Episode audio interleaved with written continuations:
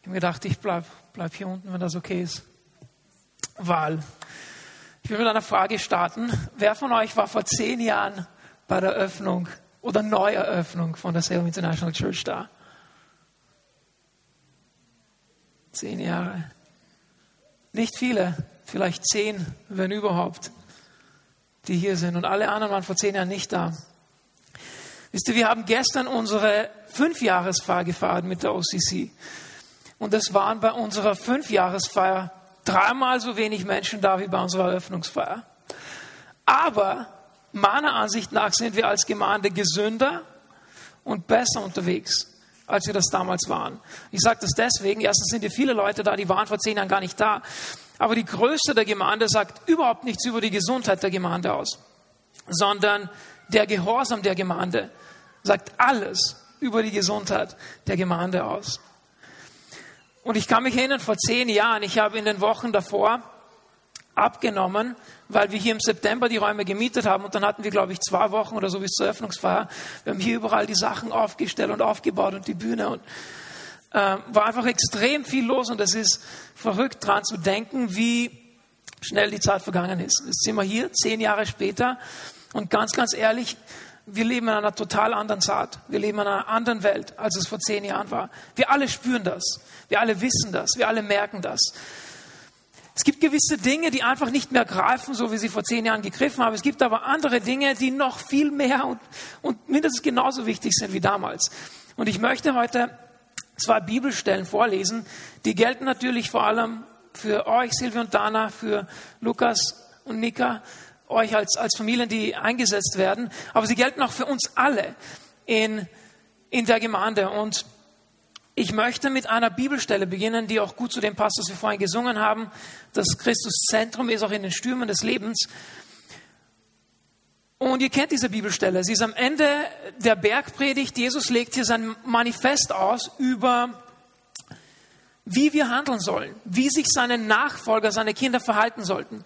Und am Ende all dessen, was er gelehrt hat, spricht er oder bringt er ein Gleichnis, das sozusagen alles nochmal ähm, auf den Punkt bringen soll, was er gesagt hat. Und in diesem Gleichnis finden wir das Geheimnis sowohl für Leiter, für geistliche Leiter, als auch für Christen, das, was uns Glaubwürdigkeit verleiht. Das, was uns als Leiter Glaubwürdigkeit verleiht und das, was uns als Christen Glaubwürdigkeit verleiht. Ich möchte hier vorlesen aus dem Lukas, aus dem äh, Matthäus Kapitel 7, ab Vers 24, aus der neuen Genfer Übersetzung. Hier heißt es, darum gleicht jeder, der meine Worte hört und danach handelt, einem klugen Mann, einem klugen Menschen, der sein Haus auf felsigen Grund baut. Wenn du, äh, wenn dann ein Wolkenbruch niedergeht, und die Wassermassen heranfluten und wenn der Sturm tobt und mit voller Wucht über das Haus hereinbricht, stürzt es nicht ein. Es ist ja auf felsigen Grund gebaut.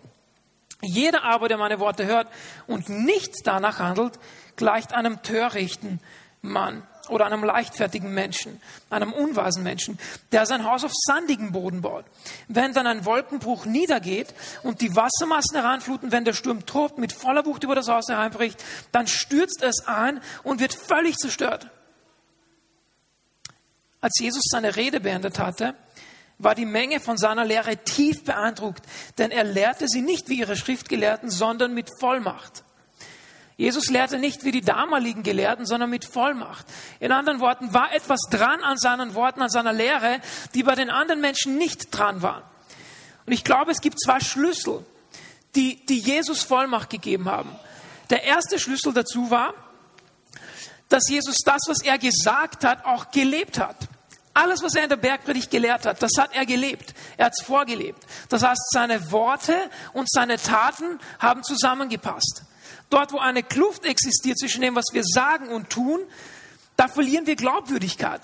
Als Leiter, aber auch als Christen. Wo die Menschen sehen, dass wir eines sagen, aber das anders tun, die Menschen können wir nicht ernst nehmen. Jemand sagt, ich bin morgen Nachmittag da, kommt aber nicht. Nächste Woche passiert dasselbe, dann passiert dasselbe, dann passiert dasselbe. Irgendwann muss man sagen, ich kann ihm nicht mehr vertrauen, weil das, was er sagt, stimmt nicht mit der Realität überein. Da fehlt es am Charakter und an der Integrität. Das heißt, die Kluft zwischen dem, was wir sagen und dem, was wir leben, ist die Kluft der Glaubwürdigkeit, die wir in der Leiterschaft haben und auch als Christen haben. Und das Zweite, was Jesus Autorität verliehen hat, und das ist vielleicht nicht so offensichtlich, aber wenn man mehr über Jesus weiß aus dem Neuen Testament, ist, dass er unter geistlicher Autorität war.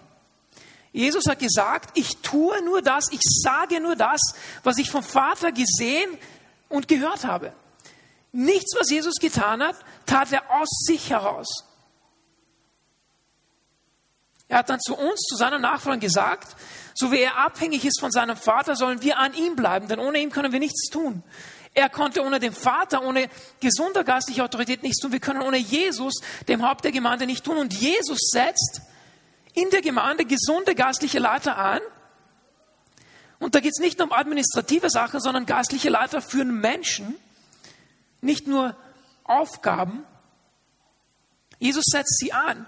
Und ich spreche das heute auch an für den Rest der Gemeinde, weil geistliche Leiterschaft ist ein Stück weit auch Schutz für uns, aber es ist auch Voraussetzung für das gute Gelingen in der Gemeinde. Es ist umsonst, wenn wir heute Leiter ansetzen, aber wenn diese Leiterentscheidungen treffen, das eigentlich einfach an allen vorangeht oder vorbeigeht. Ja?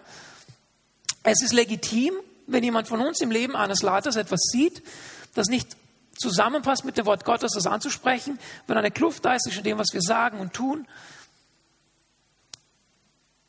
Aber wenn wir das nicht merken, wenn die Menschen gottesfürchtig sind, wenn die Gemeindeleitung der Leitung von Jesus, dem Haupt, folgt, dann ist es nicht legitim, der Gemeindeleitung nicht zu folgen. Denn Jesus setzt Leiter an, ihr Dienst ist zu leiten und der Dienst der Gemeinde ist es, alle anderen Dienste zu machen. Die Gemeinde ist ein Lab, es braucht jeden von uns. Also zwei Schlüssel zur Glaubwürdigkeit in der Leiterschaft und als Christen. Das eine ist, dass wir das, was wir hören, auch tun. Da geht es um Gehorsam. Das andere ist, dass wir unter gesunder geistlicher Autorität stehen, wie Jesus. Und diese beiden Männer, diese beiden Menschen, die Jesus hier verglichen hat in Matthäus 7, die haben beide dasselbe gehört. Also wenn wir das statistisch sehen würden von zwei Menschen, der eine hat das getan, der andere nicht. 50 Prozent von denen, die hier sind, wenn wir das statistisch umlegen, was Jesus gesagt hat, gehen nach Hause und tun nichts mit dem, was sie heute hören und die Hälfte hoffentlich geht nach Hause und macht was damit. Hoffentlich alle. Aber der Unterschied war nicht, dass sie verschiedene Sachen gehört haben. Die haben beide dasselbe gehört. Der Unterschied war, dass der eine mit dem, was er gehört hat, etwas getan hat. Der, der meine Worte hört und sie tut, ist wie der, der auf dem felsigen Grund das Haus baut. Der, der meine Worte hört und sie nicht tut, ist wie der, der auf dem Sand baut. Was ich sagen möchte, uns allen heute, aber besonders auch euch, die ihr eingesetzt werdet, Jesus sagt nicht, vielleicht kommen Stürme, sondern er sagt, wenn Stürme kommen, die werden kommen, wir haben sie erlebt die letzten Jahre. Wenn Stürme kommen, meine Lieben, ist es keine gute Zeit, um auf Fels zu bauen. Wir bauen auf dem Felsen, bevor die Stürme kommen. Wir verankern das Haus im Fundament, bevor die Stürme kommen. Die Stürme, wenn die Stürme da sind, ist die schlechteste Zeit, um zu bauen, um Haus zu bauen. Aber es ist die beste Zeit, um zu offenbaren, auf was wir gebaut haben. Und es werden Stürme kommen, auch in euren Familien, noch mehr als ihr sie erlebt habt. Ihr seid an der Front dessen, was wir erleben. Ich lese nachher noch eine andere Bibelstelle, aber an der Front des geistlichen Kampfes, in dem wir stehen als Christen. Und wenn der Teufel sieht, dass etwas da ist, wo ihr etwas glaubt, aber was anderes lebt, oder bezeugt zu glauben, wo ihr etwas sagt, aber was anderes tut, dann ist das eine Kluft, die er ausnutzen wird in eurem Leben und in unserem Leben. Und wir verlieren Glaubwürdigkeit und wir verlieren Autorität in dem, was wir sagen, wie wir leben. Es ist einfach ein geistliches Prinzip, das auf uns alle anwendbar ist heute. Und ich möchte euch ermutigen, liebe Gemeinde, ihr, ihr liegt mir sehr am Herzen und ich bete für euch. Gott kennt mein Herz. Lasst uns das zu Herzen nehmen. Gibt es etwas in deinem Leben, was du bezeugst zu glauben? Gibt es etwas, wo du sagst, ich weiß das, aber ich tue das eigentlich nicht? Lasst uns diese Kluft schließen. Lasst uns, bevor große Stürme kommen, schon auf dem Felsen bauen. Weil wenn die Stürme kommen und wir haben auf Sand gebaut, ist es zu, zu spät dann wird alles einbrechen. Und das ist dann oft so die Situation, auch bei Christen leider, die auf Sand bauen, die immer wieder hören, hören, hören, aber nichts oder kaum etwas tun. Wenn die Stürme kommen, es bricht das Haus an, man stellt alles in Frage im, im Leben und man stellt Gott in Frage und Gott, wie, das ist dann das Paradoxe dran, Gott, wie, wie kannst du sowas zulassen? Wie kann ich dir noch vertrauen, dass du mich liebst, wenn du solche Stürme zulässt in meinem Leben? Und alles wird durcheinander gewürfelt. Und ich denke mir nur, Jesus hat das so klar gemacht. Baut auf dem Felsen. Wie werden wir standhaft? Ganz einfach. Die Antwort, nicht meine Antwort, die Antwort von Jesus ist, tut, was ich sage. Oder tut, was ich vorlebe. Für Jesus waren das dieselben Sachen. Er hat nicht eins gesagt, was anderes gelebt, sondern es war die eine Sache. Also tut, was ich sage. Gehorsam. Auch wenn wir an den großen Auftrag denken, den Jesus gegeben hat, uns allen und seinen Jüngern, geht in die ganze Welt und macht die Menschen zu meinen Jüngern und lehrt sie alles zu befolgen. Nicht nur lehrt sie zu hören, lehrt sie zu tun. Es geht um Gehorsam. Die Gesundheit der Gemeinde ist davon abhängig, wie gehorsam wir dem Wort Gottes sind und den von ihm eingesetzten geistlichen Leitern. Wenn die gesund sind, das ist Voraussetzung. Gesunde geistliche Leitung führt auch zu gesunder Gemeindeentwicklung. Das ist der eine wichtige Gedanke. Und der zweite wichtige Gedanke, der auch für uns alle gilt, ist der, dass wir zu jeder Zeit in unserem Leben in einem geistlichen Kampf sind. Stellt euch vor, ich komme heute her, stelle mich hier auf die Bühne und sage dann zu euch, ihr Lieben, heute ist ein Krieg ausgebrochen und wir sind in einem Krieg und wir brauchen Menschen, die kämpfen. Wir brauchen Menschen, die mit uns an die Front gehen. Wir erleben das in der Ukraine. Wir sehen das, wir beobachten das. Aber das ist eigentlich die geistliche Realität, in der wir leben. Wir sind in einem geistlichen Kampf. Nicht gegeneinander, nicht gegen Fleisch und Blut, sondern gegen die Mächte, die unsichtbaren Mächte des Bösen. Wir alle sind in diesem Kampf. Und das, was der Teufel so effektiv macht, ist uns vorzugaukeln, dass es um nichts geht. Es gibt diesen Kampf nicht. Es gibt diese bösen Geisterdinger, ja, gar nicht. Aber sie sind so real in der geistlichen Welt. Und dort, wo der Teufel das schnüffelt, dass etwas in unserem Leben da ist, was wir nicht tun, was wir aber wissen, das gibt ihm eine offene Tür in unserem Leben, uns zu versuchen, uns zur Sünde zu bringen, zur Trennung zu bringen zwischen uns und Jesus und Geschwistern. Und deswegen ist der erste Punkt so wichtig, um in diesem zweiten Punkt erfolgreich zu sein. Und in diesem Krieg, in diesem geistlichen Kampf brauchen wir Generäle über uns. Wir brauchen Jesus als den Kopf, der uns führt als seinen Leib. Aber wir sind in einem Kampf und das möchte ich heute deutlich machen. Es gibt Mächte des Bösen, die täglich darüber nachdenken und strategieren, wie sie dich und deine Familie und deine Seele vernichten können. Wie sie dich anlügen können und betrügen können. Und meine Lieben, der Teufel betrügt seit tausenden von Jahren. Und er macht das heute auch noch so effektiv. Denkt euch mal, wenn ihr tausende Jahre Erfahrung hättet in einem Bereich. Wow! Gegen den kämpfen wir an. Petrus sagt, er ist wie ein brüllender Löwe. Er hat zwar keine Zähne, er kann nicht beißen. Aber er brüllt und er will uns Angst machen. Er weiß, wo er dann die Ewigkeit verbringen wird. Aber jetzt in dieser kurzen Zeit will er so viele verführen wie nur möglich. Uns anlügen, Halbwahrheiten. Uns von der Gemeinde, voneinander, von der Familie, von Jesus abspalten. Und ich möchte auch diese Bibelstelle vorlesen, wo Paulus über den geistlichen Kampf spricht und mit dem schließe ich dann ab. Im Epheser Kapitel 6, ab den Versen 10. Hier heißt es, nun noch ein letztes. Lasst euch vom Herrn Kraft geben. Lasst euch stärken durch seine gewaltige Macht. Legt die Rüstung an, die Gott für euch bereithält. Ergreift all seine Waffen. Damit werdet ihr in der Lage sein, den heimtückischen Angriffen, heimtückischen Angriffen des Teufels standzuhalten. Lass mich euch was fragen, eine rhetorische Frage. Würde Paulus sagen, wir sollen uns eine Rüstung anziehen und Waffen nehmen, wenn wir nicht in einem Kampf oder in einem Krieg wären? Nein. Wenn ich nicht laufen gehe, dann ziehe ich mich nicht an wie ein Läufer. Wenn ich nicht schwimmen gehe, dann ziehe ich mir keine Badehose an. Ja? Wir sind in einem geistlichen Kampf. Deswegen sagt er das. Und er meint das ernst. Dann sagt er, denn unser Kampf richtet sich nicht gegen Wesen von Fleisch und Blut, sondern gegen die Mächte und Gewalten der Finsternis, die über die Erde herrschen. Im Moment lässt Gott das zu, wir leben in einer gefallenen Welt, aufgrund der Sünde der Menschheit, dass diese Mächte des Bösen hier regieren. Jesus selbst hat gesagt, bevor er ins Kreuz gegangen ist. Ich habe nicht mehr viel Zeit mit euch, denn der Herrscher dieser Welt, also der Teufel, der Satan, der Verführer, hat sich auf den Weg gemacht hin zu Jesus, kurz bevor er dann ans Kreuz gegangen ist. Also Jesus wusste, deswegen hat der Teufel versucht, ihn auch zu verführen, nicht erfolgreich, aber er war auch in diesem geistlichen Kampf. Und er sagte, diese Gewalten der Finsternis, die über die Erde herrschen, gegen die kämpfen wir, gegen das Heer, wieder eine Metapher aus einem Krieg, das Heer der Geister in der unsichtbaren Welt, die hinter allem Bösen stehen. Nicht Menschen stehen hinter allem Bösen, sondern die Gewalten und Mächte, die durch die Menschen wirken können, wenn offene Türen da sind in unserem Leben, wenn Sünde da ist, wenn auch Unterordnung fehlt. Jesus gegenüber, seinem Wort gegenüber.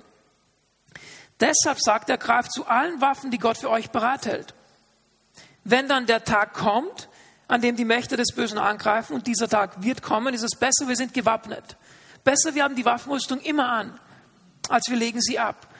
Dann seid ihr gerüstet und könnt euch ihnen entgegenstellen. Ihr werdet erfolgreich kämpfen und am Ende als Sieger dastehen. Wir wissen, wir wissen Gott sei Dank, wie dieser Kampf endet. Wir wissen, dass Jesus am Kreuz triumphiert hat über all diese Mächte und sie lächerlich gemacht hat, weil sie keine Macht hatten über ihn, weil er nicht gesündigt hat, weil der Teufel auch keine Macht hatte über Jesus, weil keine Sünde da war in seinem Leben.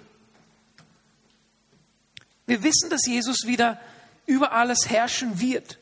Und er sagt dann, stellt euch also entschlossen zum Kampf auf, bindet den Gürtel der Wahrheit um eure Hüften, das Wort Gottes, legt den Brustpanzer der Gerechtigkeit an. Nicht unsere Gerechtigkeit, keiner von uns ist gerecht genug, aber die Gerechtigkeit, die wir vorhin gesungen haben, die wir durch Christus haben, durch sein Kreuz, das ist die Gerechtigkeit, die unser Herz schützt, unseren Brustpanzer der Gerechtigkeit. Wenn wir Fehler machen, Sünden machen, wir sind durch Jesus Christus gerecht. Seine Gerechtigkeit ist die einzige Hoffnung für uns. Und tragt an den Füßen das Schuhwerk der Bereitschaft, das Evangelium des Friedens zu verbreiten. Zusätzlich zu all dem ergreift das Schild des Glaubens, mit dem ihr jeden Brandpfeil unschädlich machen könnt, den der Böse gegen euch abschießt. Setzt den Helm der Rettung auf. Greift zu dem Schwert, das der Heilige Geist euch gibt. Dieses Schwert ist das Wort Gottes. Es ist die einzig offensive Waffe in dieser Rüstung, das Schwert Gottes. Als Jesus versucht wurde, mit was hat er geantwortet? Mit dem Wort Gottes. Der Teufel hat zu ihm gesagt, da steht geschrieben in der Bibel, Halbwahrheit aus dem Kontext heraus. Jesus hat gesagt, ja, aber es steht auch geschrieben. Das ist eine Haltung eines Kriegers, eines Kämpfers. Jemand, der das Wort Gottes kennt, der sich dem Wort Gottes unterordnet, weil das Wort Gottes die höchste Autorität ist. Wisst ihr, Johannes, der Jesus am besten kannte, hat sein Evangelium damit begonnen zu sagen, das Wort ist gekommen. Das Wort wurde Fleisch. Jesus war das Wort. Jesus identifiziert sich mit seinem Wort. Er ist das Wort. Er ist die Autorität und sein Wort ist die Autorität in unserem Leben, in eurem Leben als geistliche Leiter. Und ihr seid jetzt mit an der Front. Wir alle sind in diesem Herr, wir alle kämpfen, aber die, die in geistlicher Leiterschaft stehen, die gehen anderen voraus. Ihr seid Vorbild für die Menschen, die euch folgen sollen. Und ihr werdet auch mehr von dem abbekommen, das sage ich aus Erfahrung, als manche anderen.